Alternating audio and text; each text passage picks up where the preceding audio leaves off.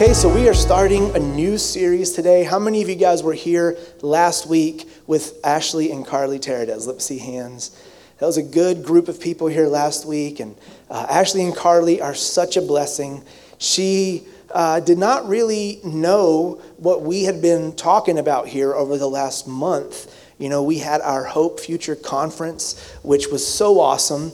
Uh, it, it, was so great. And then the series that we went into right after Hope Future, the Wait series, really was all based on the idea of wrapping our heart around the hope of in, that we find in Jesus. And then she comes last week and just brings this message on positive expectation. You could call it hope, but I love that she pointed out that our expectations could be in a negative place. And because of who we are in the Spirit, more than likely, we are going to get exactly what we are expecting in life. So, where are you at right now? Take some inventory. Are you in a season where, where maybe you're, you're, you're, in, you're facing depression and, and, and falling to it more, than, more often than not? Maybe things aren't quite uh, going your way and you're not responding the way you're meant to respond. A lot of times it's because our expectation levels are way too low, but we have a Savior and we can get our hopes up because He will not let us down.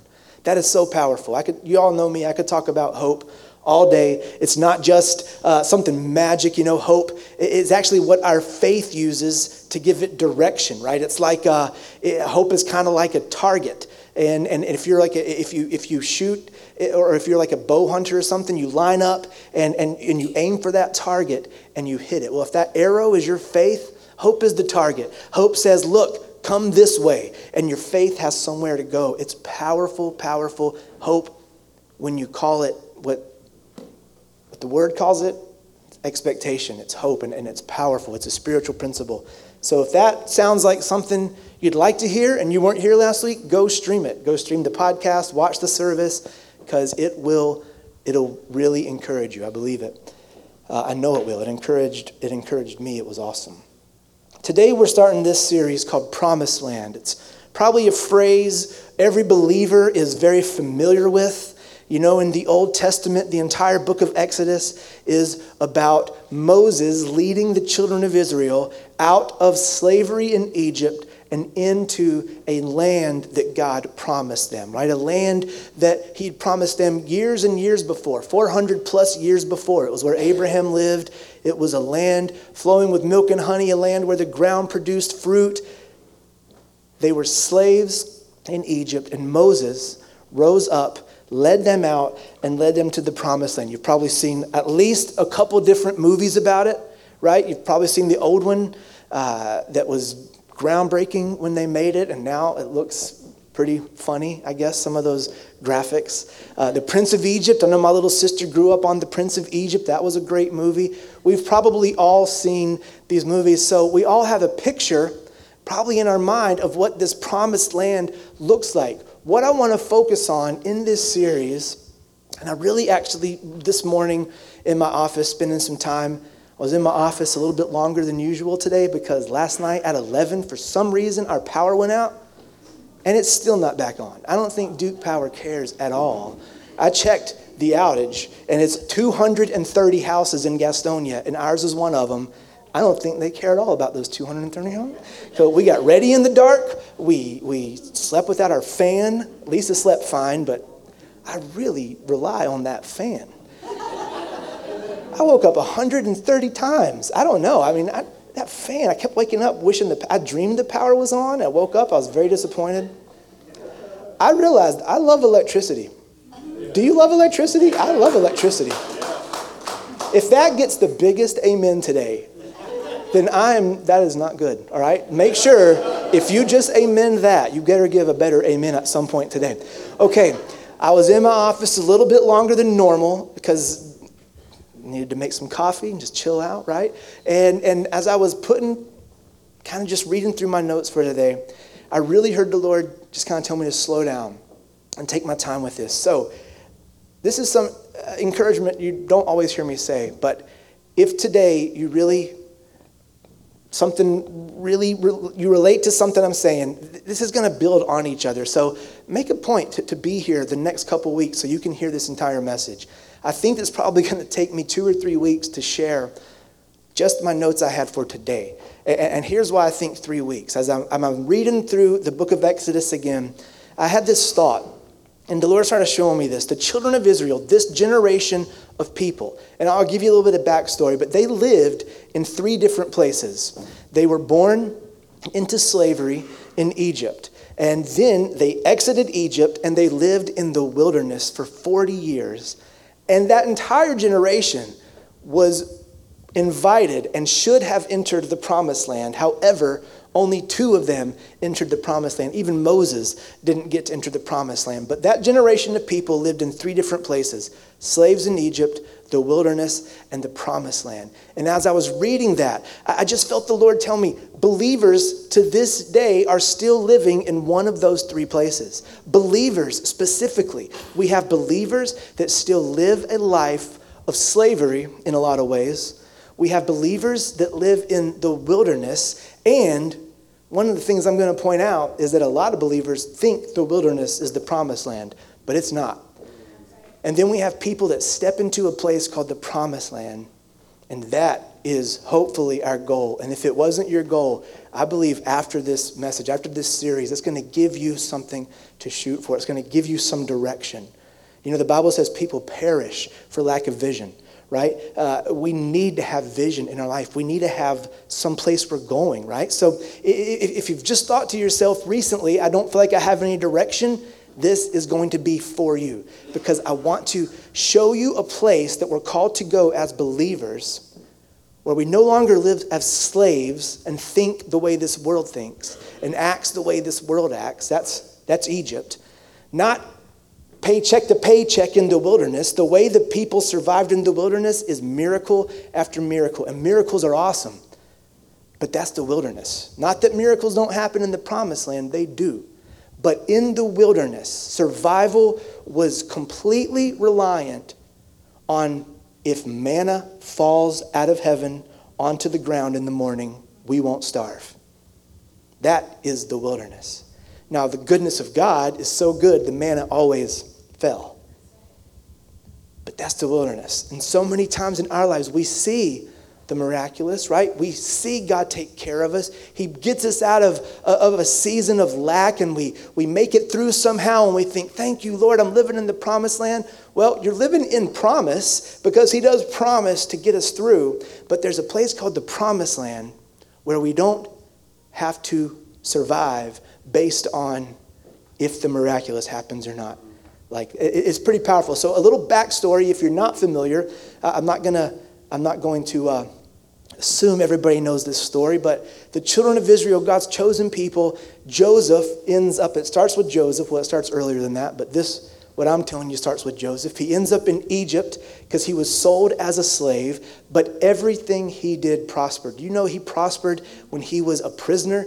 He ended up running the whole prison. He prospered in Potiphar's house, even though he, was, he ran the whole household. And then when he got exalted uh, to, to sit by Pharaoh's side, he ended up having more power than anybody else besides Pharaoh in that entire land. Well, Joseph, uh, his, him and his brothers, they all had children, and the people of Israel began to prosper and reproduce in Egypt. And a Pharaoh, the Bible says, a king that did not know Joseph rose to power. Joseph was long gone, his brothers were long gone. And they said, These people that live in our country are becoming too prosperous. We need to do something that stops them from growing anymore. So they made them slaves. They turned them into the workforce, right? You work, you eat. You work, we take care of it. You don't work, and you pay the price. That's how they became slaves in Egypt. They lived that way for 400 years until Moses, a deliverer, was born. And after a whole series of events, you know that story, he led them out of Egypt. They crossed the Red Sea. They then lived in the desert for 40 years. Do you know if modern you know, people are, are correct? That's about a 12 day journey from Egypt to the promised land. It should have taken them about 12 days. But because of their unbelief, because of their lack of obedience, they lived in that desert for 40 years before they stepped into the promised land. It's a whole nother message, but they could have gone right in. They could have gone right in. 40 years later, there's this great moment where one of the people, uh, one of the people there said to them 40 years later, she said, When y'all got to our doorstep 40 years ago, we were terrified. We knew that God had given you this land. Yet the children of Israel, when they got there, they said, The people are giants. They see us as grasshoppers. Remember, we talked about imagination two weeks ago? They used their imaginations. They didn't say, We see you as grasshoppers. They used their imagination for bad expectation. They said, Those giants looked at us and they thought we were as small as grasshoppers. Realistically, 40 years later, we learned they looked at them and thought God has given them this place. Man, they could have walked right in, but it took them 40 years until they stepped into the promised land. Well, there were major differences between life in Egypt, life in the wilderness, and life in the promised land. And honestly, I don't think that I'm going to get past what life was like in Egypt today because there are a lot of believers that are believers. They are uh, people who, like us, believe in Jesus and are going to be in heaven one day, but that is where they stop. That really can just be a starting point for the believer. Once you say yes to Jesus, it unlocks every promise written in here. We become grafted into the family of Abraham. And it even says the promises God made to Abraham are ours. And salvation is the greatest gift. Don't get me wrong. Being in heaven with Jesus one day, we will never receive a greater gift. But we don't have to survive based on the promise that one day things will be good and one day I'll be in a place of perfect peace and one day I'll experience joy. No, salvation is step one and it unlocks everything in here and real we can start that right now. Eternity begins at salvation, not when we're all gone one day. So we need to stop stopping at the beginning, right? We get our ticket punched. That ticket takes us somewhere. Let's talk about where it takes us because a lot of believers get that ticket punched and stay right there. In Egypt, the children of Israel lived in a master slave relationship. That's what they understood. That's what generations of these people were born into and that's how they lived. And, and, and, in a way, it's even how they viewed God. And that's how a lot of believers view God to this day. They don't get to know Him, they don't understand His nature. And, and, and they, you hear this thing all the time well, if it's God's will, then I'll do this. Listen, a lot of people don't think they can understand how God thinks or who He is. But the Apostle Paul told us differently when he quoted the Old Testament. And he said, Who can know the mind of God? Yet then he ended the quotes and he said, We can because we have the mind of Christ. If we are living our relationship with the Lord and our understanding is He is the master and we are the slaves, that is the equivalent of their life in Egypt. I have a master, I have a slave. So I, I, am his slave. So what does that mean? That means they thought like slaves, they acted like slaves. Everything we act upon starts in our mind.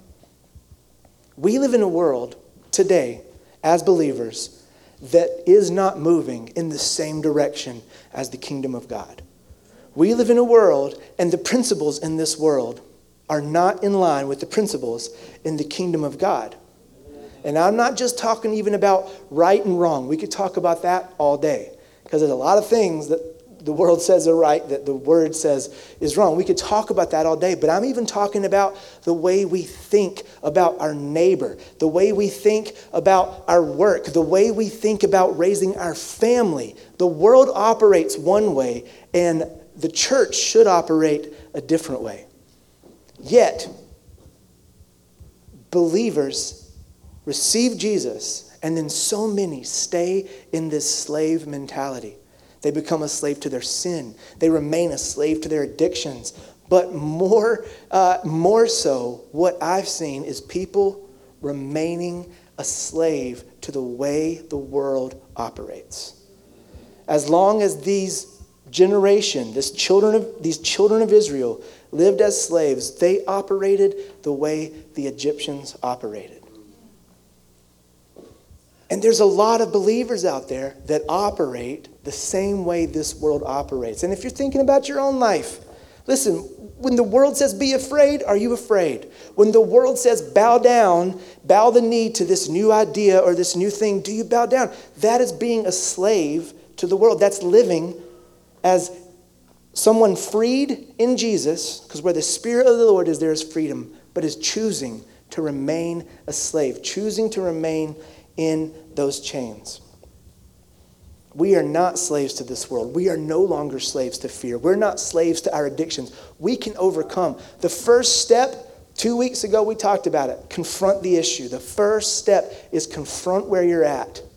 Confront it and not, don't be afraid to because you have the Holy Spirit on the inside of you, and He is the one that gives you the victory. God has made you more than a conqueror. So, this master slave relationship is the way a lot of believers live, but you can find freedom as you mature and leave Egypt going to the promised land. The next thing, the next point I have here is work. Work is something we all do, right? We're born, we need to work right? Uh, there's a stark difference between work and then the work that Jesus did being complete. We have no work to do when it comes to salvation, right? We did not earn salvation, right? None of our good deeds earned it. That is a gift Jesus gave us. So when I use the word work here, I'm not talking about working to remain in good standing with God. I'm talking about physical labor, the work we do as believers, maybe at our job, there is a stark difference between the way we work in Egypt, in the wilderness,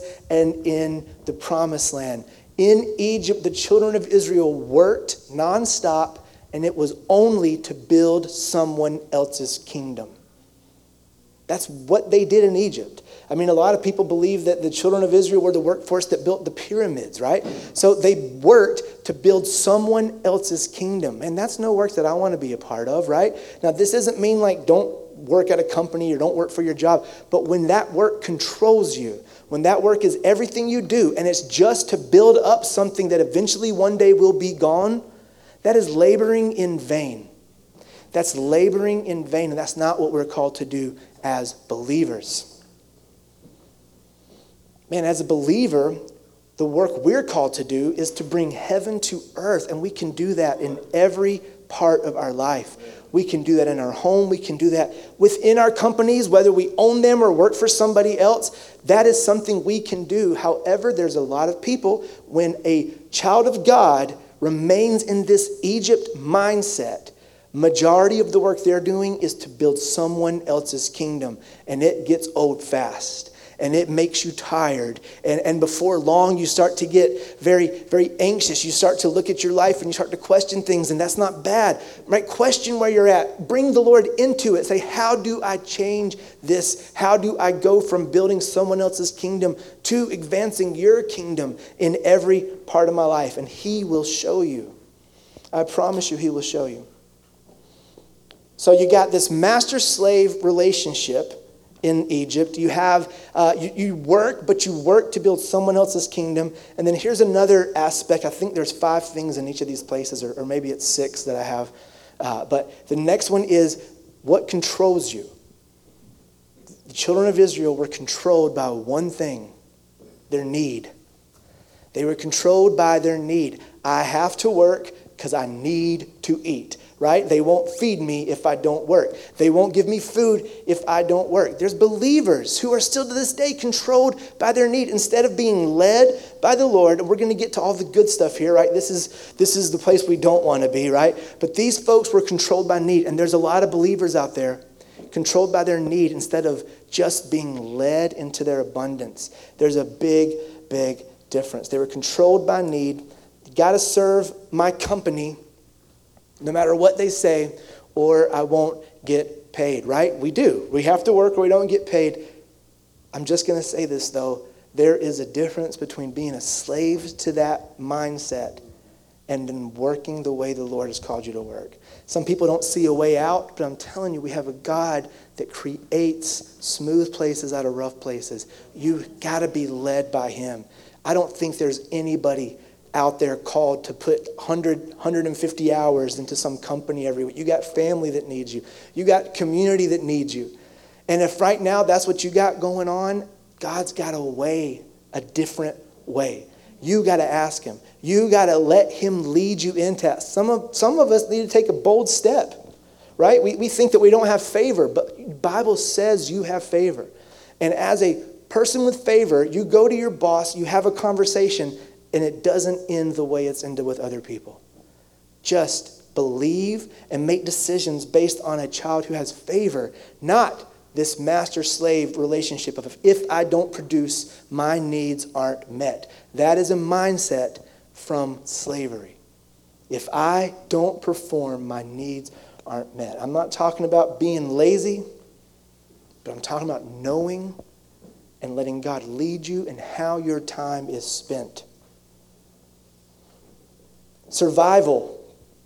What is it worth even living if you're just living as a slave? Well, they had a promise. They had a promise of, of, of, of, life after death, and that sounded pretty good. And a lot of times we have believers, just like the children of Israel, what gets them through the hard stuff, what gets them through those hard days?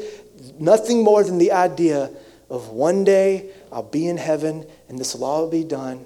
And God is saying, Yes, you will, but for right now, I've called you to bring heaven to earth. Jesus told us to pray on earth as it is in heaven, and He wouldn't have told us that had He not meant that we can do it. We can do that.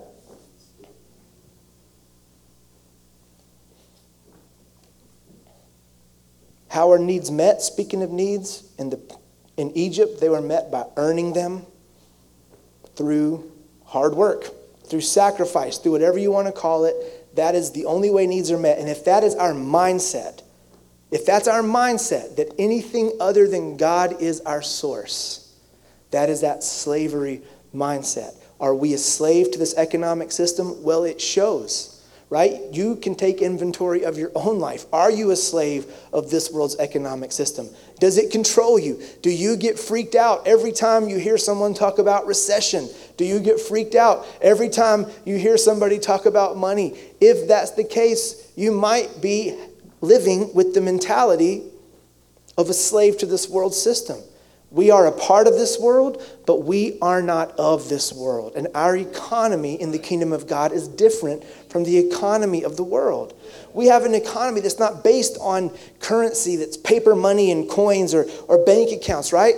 Now, I believe that part of our lives can prosper and we will see an abundance in that area, but we have to know that that is not our source. That's what I always say this about giving. When we give, it's powerful. We put seed in the ground, we get to see it produce fruit. It brings fruit back into our life. But every time we give, at least me, every time I give, I know I take a second and I just think to myself, if I don't say it out loud, this money is not my source. This paycheck is not my source. Otherwise, it would make zero sense to just put money in a basket on a Sunday or give to a church. It would make zero sense, really if I didn't believe, or if I believed, that was my source. Man, the children of Israel, as slaves in Egypt, they had a source. It was their masters. What is your source? I can tell you what your source is. What do you believe your source is? There's a lot of believers who are living as a part of the world's system, and that is what they see as their source. And they survive on the promise of life after this world will get better. Some, some believers don't ever move past that slave mentality, starting with that slave master mentality, even with the Lord. I have to do only what He says, or, or what, or, or, or He's this powerful uh, slave master, and, and I'm just a little lowly servant. Man, no, Jesus invited us into relationship and even said, I no longer call you slaves, but friends. Man, there's a, a part of, of our relationship with the Lord that if it never moves past slavery, He's just sitting there. And His desire, His desire is for us to step into friendship with Him. He can't force it, right? That's a two way street. Have you ever tried to force somebody to be your friend? I mean, it doesn't work that well. You end up feeling awkward. And uh, I mean, like Will's doing the video and he's like, sports, I'm catching a football. Will actually loves sports, but uh, not, not so much football. Have you ever tried to like something for somebody else and you just hated it? Man, that's not what relationship with the Lord is like. You don't have to pretend to like things so that the master treats you well, right? There is a relationship called friendship that the Lord desires so much.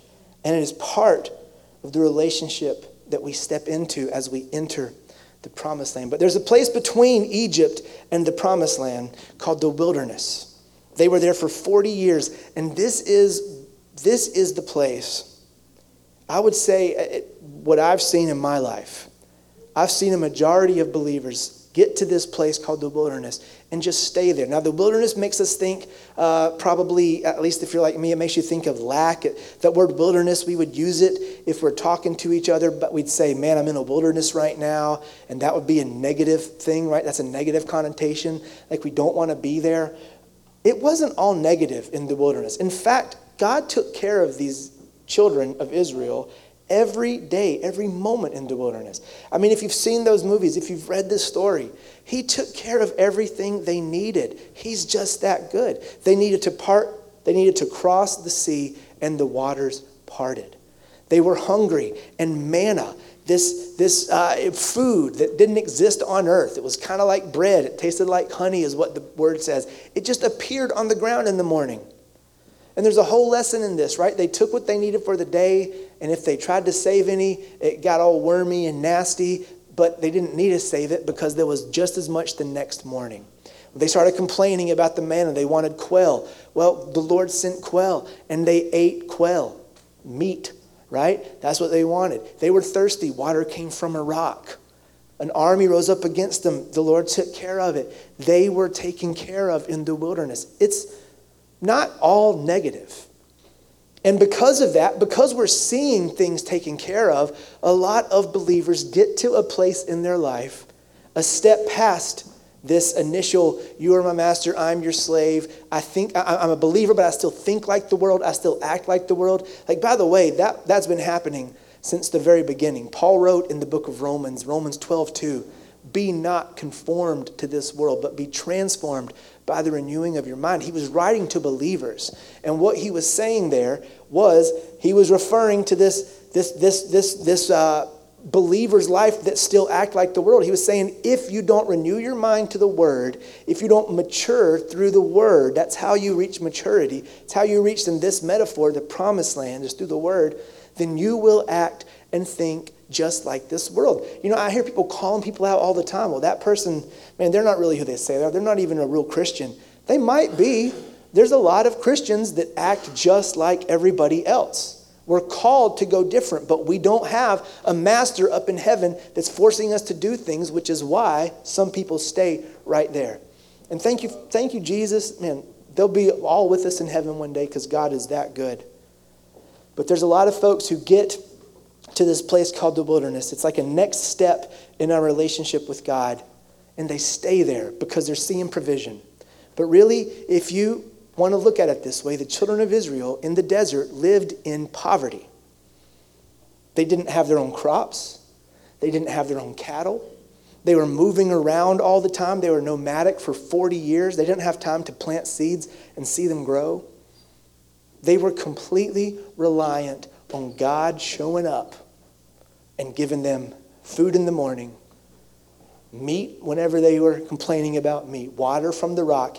If the miracle didn't happen, they would have starved to death. If the miracle didn't happen, they would have gone thirsty. If the miracle didn't happen, they would have been ended right there.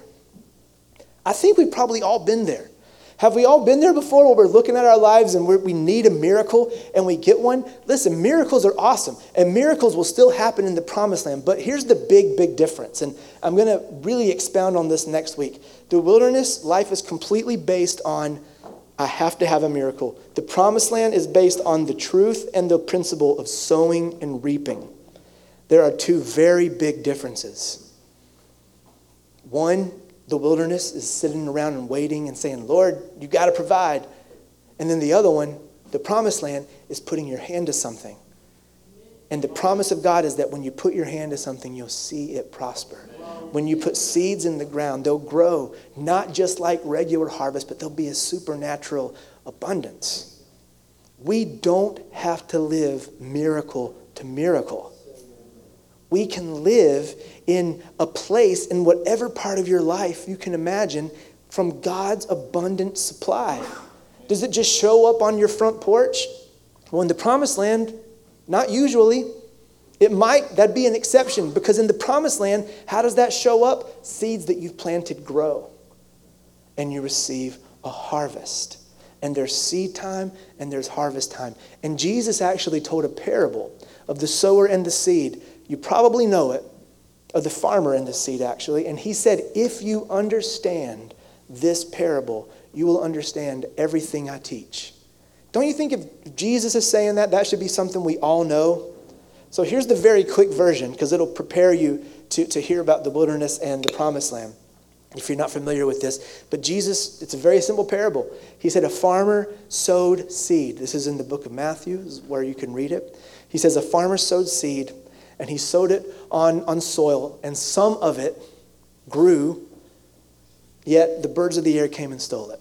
And so it didn't, it never had a chance to take root. Some grew a little bit, and the weeds, the thorns, choked it out, and it didn't get past like a level of thorns. And other seed grew and produced a harvest 30, 60, and some 100 fold. So the reason he said, if you understand this parable, and that was a mega, mega paraphrase, but the reason he said, if you understand this, you'll understand everything I teach, is because everything works from the Word of God on as a seed planted in our heart. This is not just a book to read where we get instruction. Uh, I mean, we have that that, that phrase from back in the 90s, Bible basic instructions before leaving earth, right? That's what Bible, people, you know, people taught that that's what it stands for. That's very, it, it's, it's, there are some good instructions in here, but if that's how we view this, it's very religious. That means we're just like the Pharisees if that's as far as we go. No, the word is a seed, and when it's planted in our life, and we don't allow the birds of the air to come steal it, we don't allow the thorns, the cares of this world to come steal it, then we will see this produce a harvest in our life.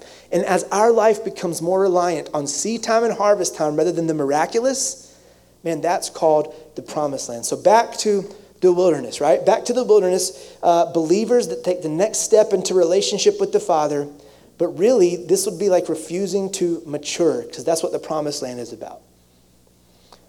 As far as our relationship to the Lord, in Egypt, it's like a master slave relationship. In this stage of a believer's journey, it's like uh, this is the best way I can explain it like a big God, little human, right? Maybe we don't see God as the slave driver, the master that we have to do what he says or else, but we have this concept of big God, little me. Almost like, well, if I pray, does God even hear me? right? If, if, if I have this little problem, is God even concerned with it? It's this idea that He's way up there, He's powerful, yet He doesn't want anything to do with me. That's actually what happened in the wilderness. The children of Israel were, were standing by the mountain, and God's ready to give them the Ten Commandments. And there's this thing you can miss if you just read over it quickly. He says to Moses, who had been interacting with God for years, personally, face to face, he says to Moses, Invite the people to the foot of the mountain, set up a barrier, but as I speak to you, I want them to hear my voice. He was inviting them, even in the wilderness, to a level of relationship with him they had never had. But the people responded to Moses when they saw the, the lightning and heard the thunder. They said, No, no, no, we don't want to hear God speak. You go speak to him and tell us what he says. Can you imagine that? Can you imagine God saying, Come meet with me? And our response is, No, no, no. I'm just going to let Moses do that. You know, a lot of us stayed right there. The Lord is saying, Come speak to me. And our response is, You know what? I'm just going to let my pastor talk to me on Sundays. The Lord is saying, Come speak to me. You know what? I'm just going to let the TV preacher speak to me. Come speak to me. I'm just going to pick up this book by my favorite author and read it. And God is inviting you into personal relationship the promised land of friendship, yet we want a human mediator for some reason. There are a lot of believers that stay right there. And God is saying, no, let's be friends, let's be close. Amen. Yet we have this big God, little human idea, and not the idea that Jesus tried to show us walking around for 33 years on earth friendship, get to know me. You can actually know his personality. You can know the thoughts of God. He tells us over and over in here, literally, he says, These are my thoughts for you in Jeremiah 29 11. That's the same then, it was the same today to give you a hope and a future, an expected end. Jesus shows us the way he thinks about us in every interaction he has with people that are walking around. A sign of the wilderness is working within your work. Maybe even there's a spiritual aspect to what you do in life, striving in life to build, to establish. However, you keep being uprooted and having to start over. Does that sound familiar? I keep on having to start over, whether it's physical labor or even what you are uh, doing in your life spiritually with the Lord. It's like you keep on having to start over. In the wilderness, the children of Israel, there was a temple that they built all the time, and then when they moved, and they moved a whole lot, they had to tear it down and take it with them. They never became established in any one place in the wilderness. They were completely nomadic. There was a cloud that led them in the day, a fire that led them in the night, and that's another sign of being in the wilderness. You move when you get a sign. You know, you don't need signs. There's a lot of times in life you've probably prayed for signs, and God is saying, You don't need signs, just listen to me. He's speaking to you. Will He give you a sign? He'll give you a sign if you really want one. But that is not where we're called to go as believers. We don't need to live and move by signs. We live and move by every word of God. We walk by faith and not by sight. A sign is something we see. Somebody in this room prayed for a sign this morning, and you're like, I want to see something. And this is the sign, right? this is your sign. Go to the word and get a word. Go to the Word and get a word. Get in your prayer closet, cut off the distractions, and say, God, speak to me. He's speaking to you. Yes. He is speaking. It's like a it's like a, a, television signal. There's, a, there's television signals in this room, but if we don't turn the TV on, we don't receive them. They're in the room right now. There's Wi Fi internet in this room right now. But if you don't turn on your receiver, you don't experience the Wi Fi internet signal. God is speaking that if you don't turn on your receiver, you won't hear it. And if you still don't hear something for some reason, He is speaking through this. And you got this at your disposal. It's on your phone. If it's not, put it on your phone. It's in, it's in the book, and you can put it in your heart. He is speaking.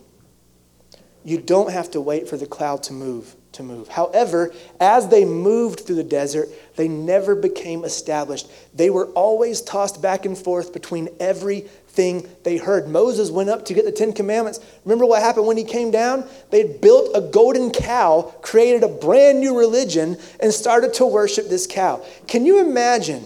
being so deceived, you don't just buy into something everybody else is doing. You create something, you know full well that you created it, Yet you believe in this lie that this is now my master. This is now what I worship. We do it all the time. We create all this stuff in our life and it becomes a gospel. We create, uh, we create uh, our, our, our, schedule that's filled with nothing but, but work, and work becomes our God. We create a schedule built around our hobbies. Our hobbies become our God. We build our schedules based on all these things, and that becomes our God. It becomes an idol in our life. And sometimes finding the next big thing becomes our God. I mean, the word says, the word says in James 1 8 that a double minded man is unstable in all his ways. Man, how many times we hear some preacher say something and we buy in fully, and then we hear somebody say the opposite and we buy in fully. And maybe it's not even preachers, maybe it's other stuff, but we just buy into everything we hear. I know people that are, are in the new multi level marketing scheme every month. You got to get rid of those pyramid schemes. Listen, don't, don't, don't do it. If it's get rich quick, it's not real. Just don't do it. Right? If it, but, but if you are always after the next big thing, that is a sign of being in the wilderness. And that is where we're going to stop today. I have so much more, and I'm really excited about what we're going to get to next week. Uh, I believe it's going to be, I, really honestly believe it can be life changing.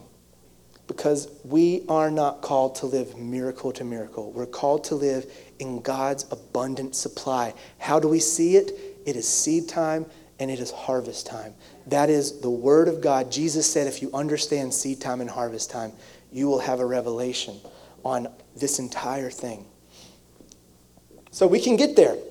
This isn't like a, a, a, hold the carrot in front of the horse thing, chase it and you'll never get it. No, this is a showing you who you are, inviting you into a place called the promised land where you're no longer surviving off the, the mindset of one day it'll get better. One day I'll be in heaven. One day there'll be breakthrough. And, and the, man, that's how they survived in the desert. One day we'll be in the promised land.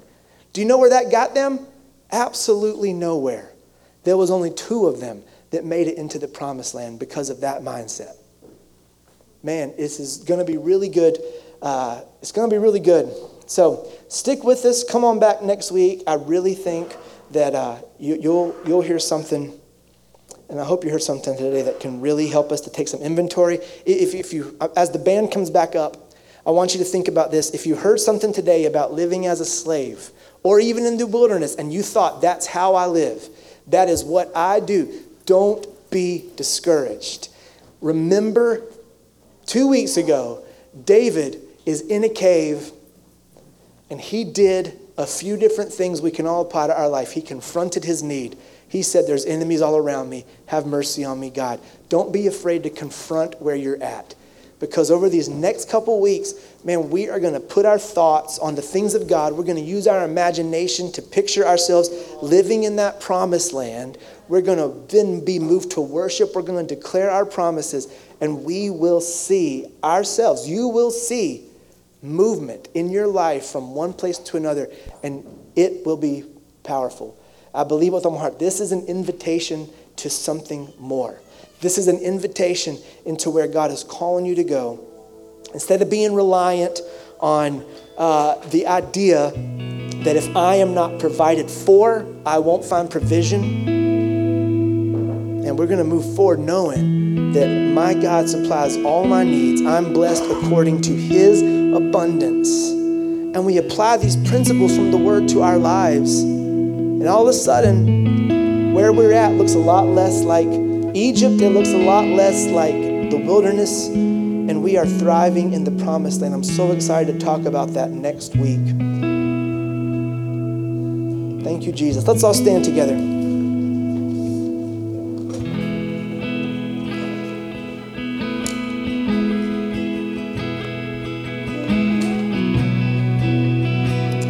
Father, we love you so much. We're so grateful for who you are. We're grateful that you have invited every single one of us to a life of abundance. You've invited every one of us to a life where we're not reliant on this world or anything else except for your supply. Thank you, Father, that today, where we, if any of us came in facing anxiety and fear, we're going to leave here today in peace and joy. That's your kingdom righteousness, peace, and joy. Amen. Hey, let's respond to the word right now with a few minutes of worship. And then after we worship, I'm going to invite our prayer ministers up. And as people leave, as you leave, you can come get agreement on something. But let's worship for a few moments.